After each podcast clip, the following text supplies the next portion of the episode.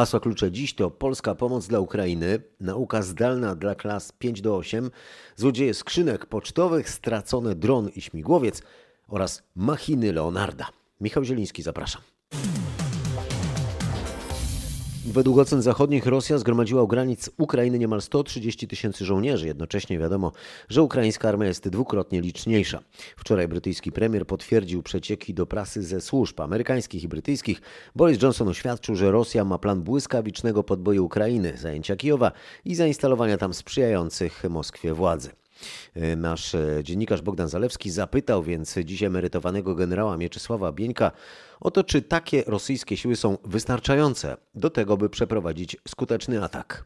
Nie, oczywiście stosunek sił atakującego do walczącego, do broniącego się to jest 3 do 1, ale wojna nie tylko ta konwencjonalna dzisiaj na tym polega, że nacierają masy pancerne, zmechanizowane lotnictwo, a artyleria, ale również y, to są uderzenia cybernetyczne, to jest obezwładnienie sieci dowodzenia i rozpoznania, to są uderzenia y, elektromagnetyczne. To wszystko również Ukraińcy y, są przygotowani do tego rodzaju działania. Pamiętajmy, że armia ukraińska... A te regularne oddziały to po to, żeby, a te regularne oddziały to po to, żeby straszyć?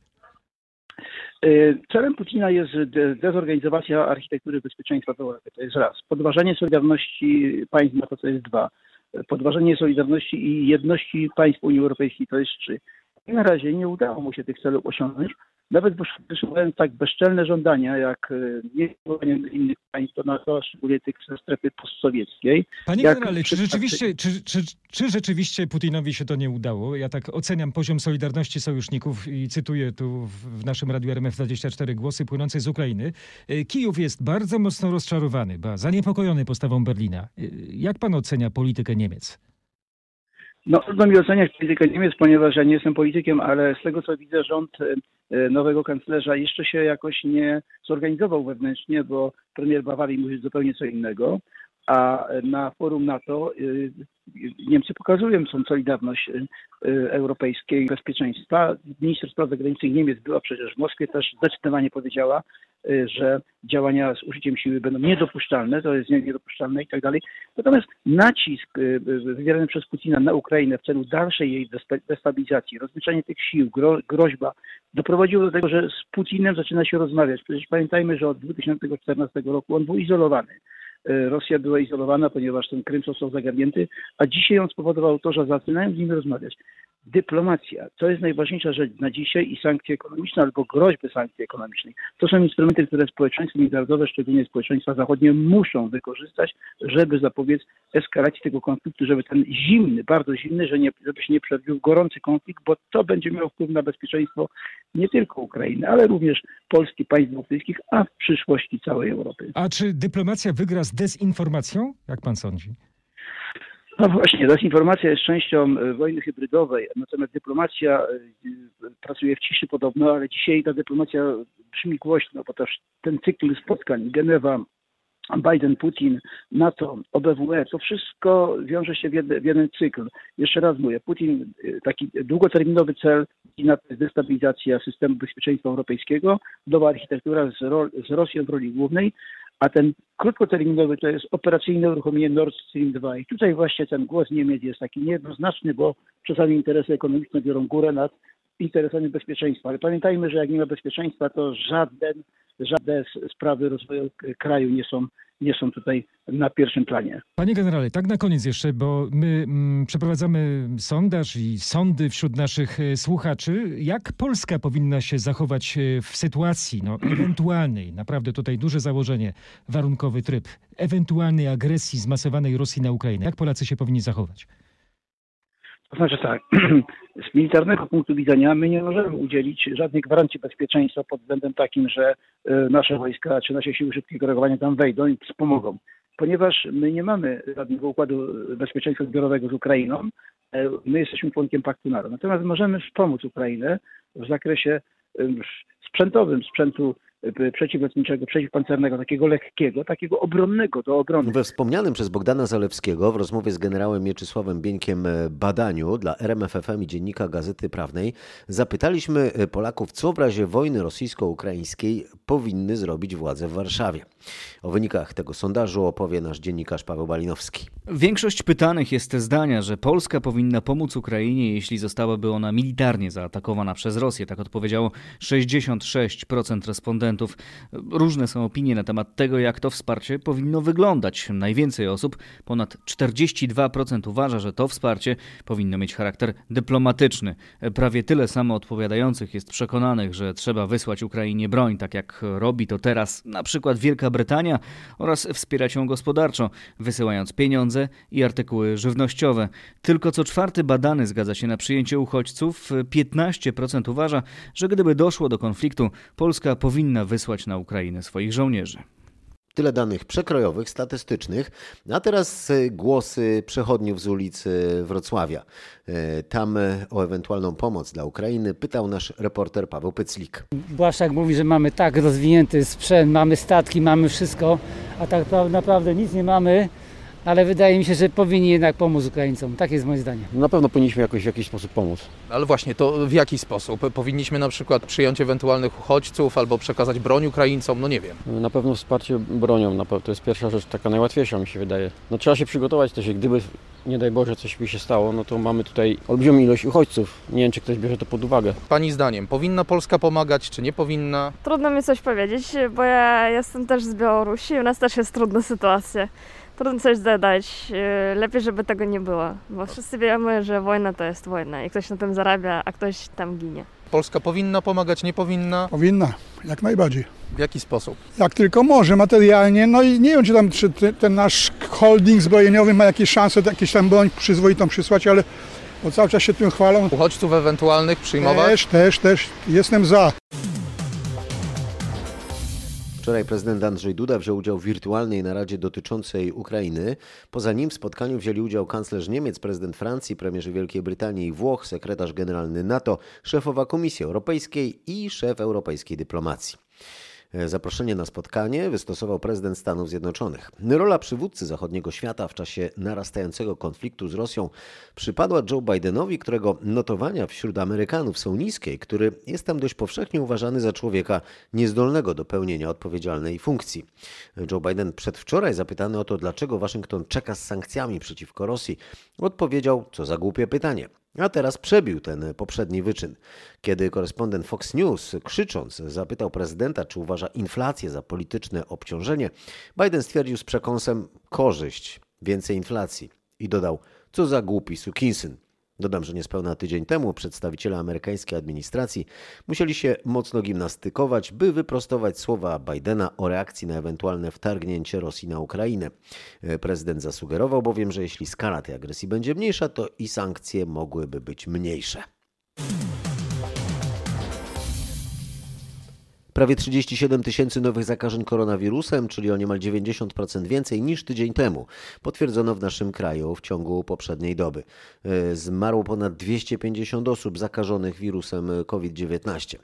E, Komentarze do raportu Ministerstwa Zdrowia zebrał nasz reporter Michał Dobrołowicz. To, co zwraca uwagę, to rekordowa liczba osób na kwarantannie. Jest na niej w całym kraju ponad 940 tysięcy osób i ta liczba pewnie będzie rosnąć, przewiduje rzecznik Kolegium Lekarzy Rodzinnych dr Michał To jest bardzo niepokojące zjawisko. W związku z tym wydaje się słuszny ten postulat skrócenia kwarantanny do 7 dni. Siedmiodniowa kwarantanna czeka wszystkie osoby, na które Sanepid taki pobyt najczęściej w domu nałoży od dzisiaj. Uzasadnienie jest też takie, że wariant Omikron koronawirusa daje objawy szybciej niż poprzednie mutacje już po dwóch, trzech dniach i dlatego kwarantannę można skrócić. Ostatniej doby w Polsce wykonano też rekordową liczbę testów na obecność COVID-19. Było ich ponad 141 tysięcy, więcej niż co czwarte z tych badań potwierdziło zakażenie. No, jak słyszycie, w ciągu ubiegłej doby wykonano ponad 140 tysięcy testów e, na obecność koronawirusa. Przed y, jednym z punktów wymazowych we Wrocławiu był nasz reporter Paweł Pyc. Kolejka oczekujących stoi na zewnątrz przed punktem. W środku w poczekalni może być bowiem tylko 10 osób. Tego by tak było pilnują żołnierze. Jeszcze niedawno wykonywano tu 150 wymazów dziennie. Wczoraj było ich prawie 750. W ostatnich dniach codziennie jest ich więcej o 100.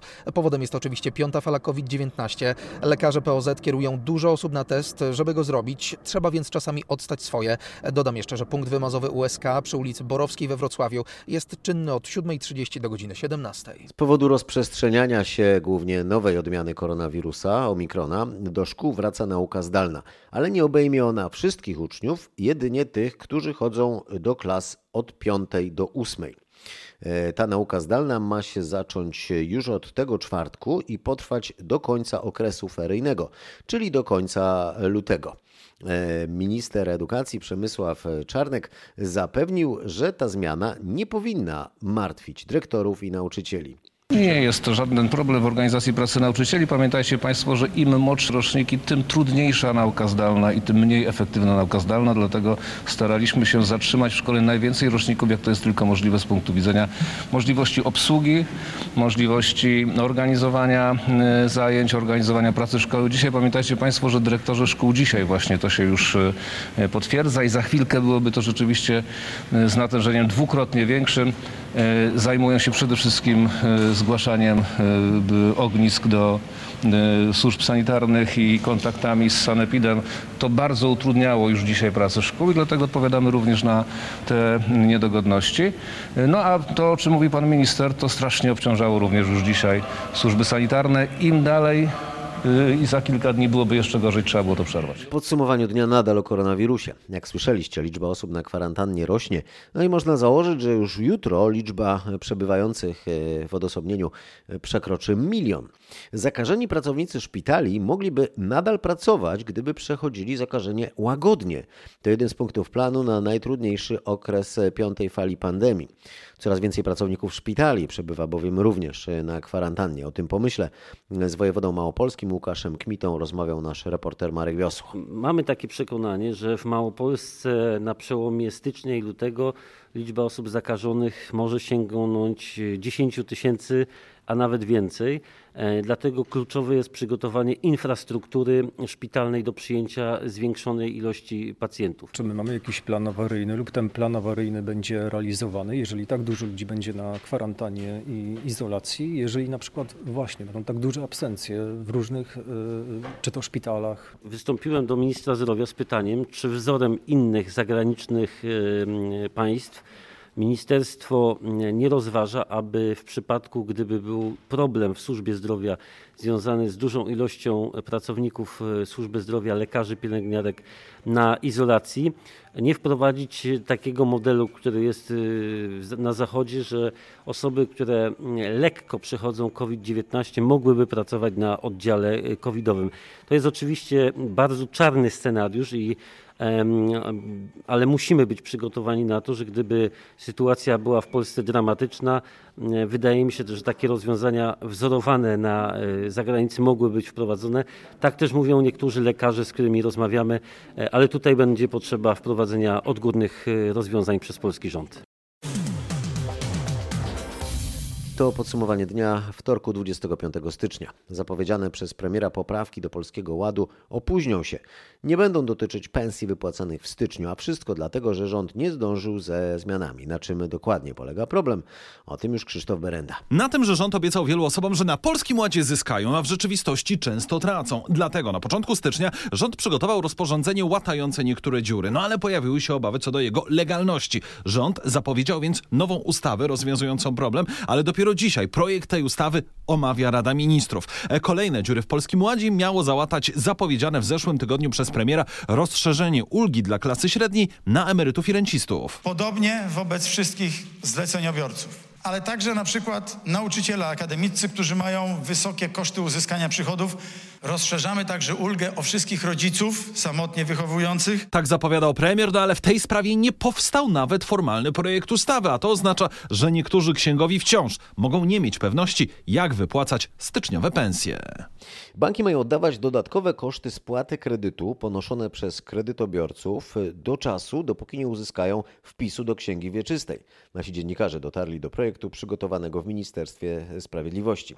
Chodzi o to, że obecnie kredytobiorcy muszą czekać na wpis miesiącami, bo sądy nie nadążają, a przez ten czas y, trzeba płacić wyższe raty, bo banki liczą sobie dodatkowo za zwiększone ryzyko.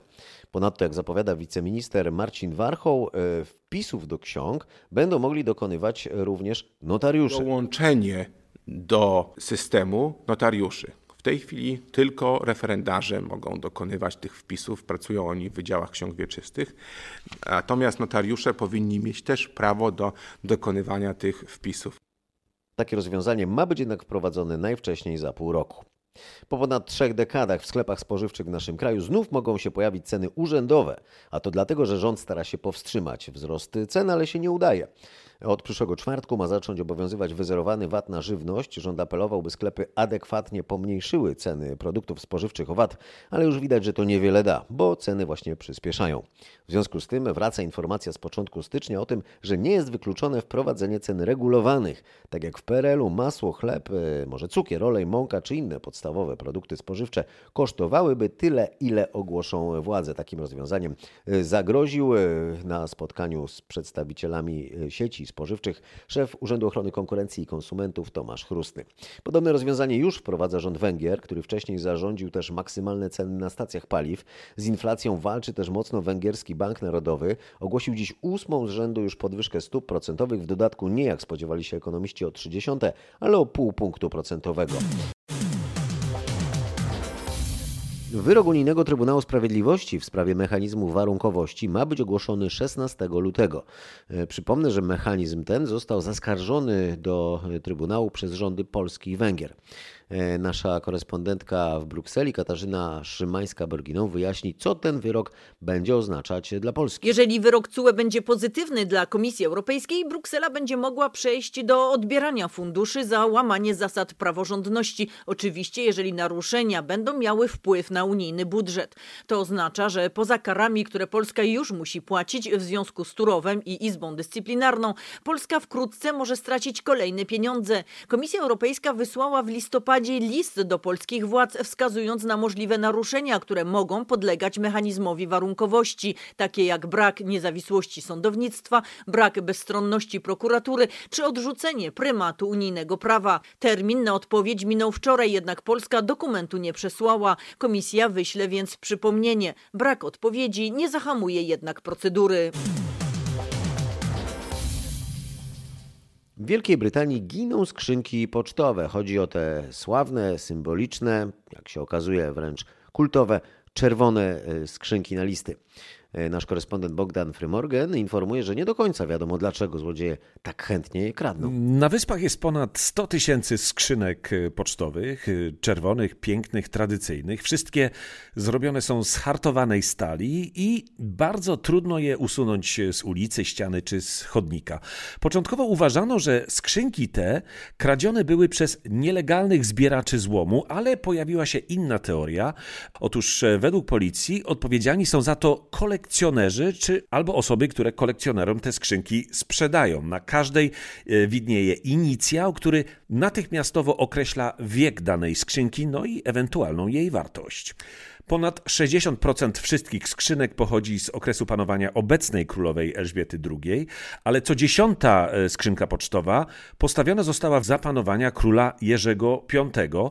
Są też te późniejsze, pozostawione w okresie, gdy w pałacu Buckingham panował ojciec obecnej królowej Jerzy VI. No i te białe kruki, które pojawiły się, gdy królem przez bardzo krótki okres czasu, aż do swej abdykacji, był Edward VIII. Takich skrzynek jest na wyspach około 170 egzemplarzy i te są najcenniejsze. Dron i śmigłowiec y, stracone przez toprowców. Utrata drona to efekt fatalnej pogody, strata śmigłowca zaś to skutek awarii. O szczegółach opowiadał dziś y, dla naszych słuchaczy Maciej Pałachicki. Dron uczestniczył w głośnej akcji ratunkowej na Kopie Kondrackiej. W weekend trzech kompletnie nieprzygotowanych do wędrówki w zimowych warunkach turystów poprosił ratowników o pomoc. Niestety z powodu bardzo złych warunków ratownikom w nocy nie udało się dotrzeć do turystów. Zagrożenie lawinowe było bardzo duże, a w ciemnościach nie mogli rozpoznać, gdzie jest najbardziej niebezpiecznie i którędy najlepiej podchodzić w kierunku poszkodowanych. Żeby jednak nie pozostawiać ich bez pomocy, zdecydowali się na użycie drona. Za jego pomocą przekazali zmarzniętym turystom specjalne koce termiczne i pakiety grzewcze. To była pierwsza akcja z użyciem drona na taką skalę w Tatrach, mówi ratownik Topry Grzegorz Bargiel. Już były takie sytuacje, że tam jakieś drobnostki gdzieś były przenoszone, no ale tutaj ewidentnie taka duża akcja i przy bardzo, bardzo złej pogodzie udało się naprawdę dolecieć, dostarczyć ten sprzęt y, i tak naprawdę wygląda na to, że dzięki temu ludzie też przeżyli.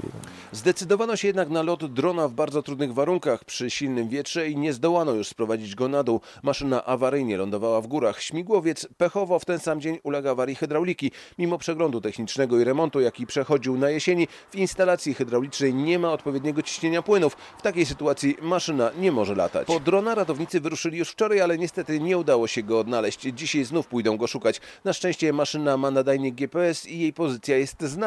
Trzeba jednak do niej się bezpiecznie dostać i wykopać ją spod śniegu, którego nasypało całkiem sporo. Gorzej jest ze śmigłowcem. Jak się dowiedziałem, wczoraj uszkodzony element wysłano do fabryki w Świdniku, ale nie wiadomo jak długo potrwa naprawa. Na jej czas ratownicy będą potrzebować wsparcia innych służb, mówi Grzegorz Bargiel. Mamy jeszcze awarię, awarię śmigłowca, y, więc też organizujemy się we współpracy ze Słowacją, z ATS, y, organizujemy ewentualnie możliwości czy policji, czy wojsku. Zobaczymy, co z tego wyjdzie. Na razie mogą liczyć na pomoc Słowaków, a być może w najbliższych dniach do Zakopanego przyleci śmigłowiec wojskowy, który wspierał ratowników podczas jesiennego remontu Sokoła. A teraz e, nie tylko latające aparaty, a dokładniej machiny Leonarda da Vinci. Taki jest tytuł wystawy, którą można oglądać w Centrum Historii Zajezdnia we Wrocławiu. Na tej wystawie zobaczyć można wiele obiektów zrekonstruowanych na podstawie oryginalnych szkiców mistrza. Przede wszystkim czołg. To jest rzecz, która dla mnie jest e, fascynująca, ale jest też e, tutaj rower, proszę Państwa, to Leonardo. Mamy łożysko kulkowe, różnego rodzaju pompy do, do em, przepompowywania wody, różnego rodzaju urządzenia do e, podnoszenia e, ciężarów, także myślał o tym, żeby ludziom ułatwić pracę urządzenia do odpierania oblężeń. E, Mamy tutaj bardzo bliski kontakt z obiektami. Tego wszystkiego można dotykać, można eksperymentować, można sobie zakręcić korbą, e, dotknąć. Także wystawa w dużym stopniu jest dedykowana dzieciom, bo jest edukacyjna, e, jest e, myślę kształcąca. No i pokazuje Leonardo da Vinci w tym takim e, bardzo ciekawym aspekcie jego twórczości. To, to był chyba ten ostatni moment w dziejach, kiedy jeden człowiek mógł skupić mm, bardzo ogromny obszar wiedzy. Potem to już się wszystko rozpadło. Są specjaliści mm, od najróżniejszych dziedzin. Mówi Juliusz Woźny, rzecznik Centrum Historii Zajezdnia we Wrocławiu. Czołg y, czy rower Leonarda można zobaczyć na rmf24.pl, gdzie y, machiny Leonarda da Vinci mamy dla Was również y, na zdjęciach. Na pewno ta wystawa to coś, co można polecić na ferie. Oprócz podziwiania wystaw, odwiedzania muzeów, chodzenia do kina i tak najlepiej jednak poświęcić e, ferie na ruch na świeżym powietrzu.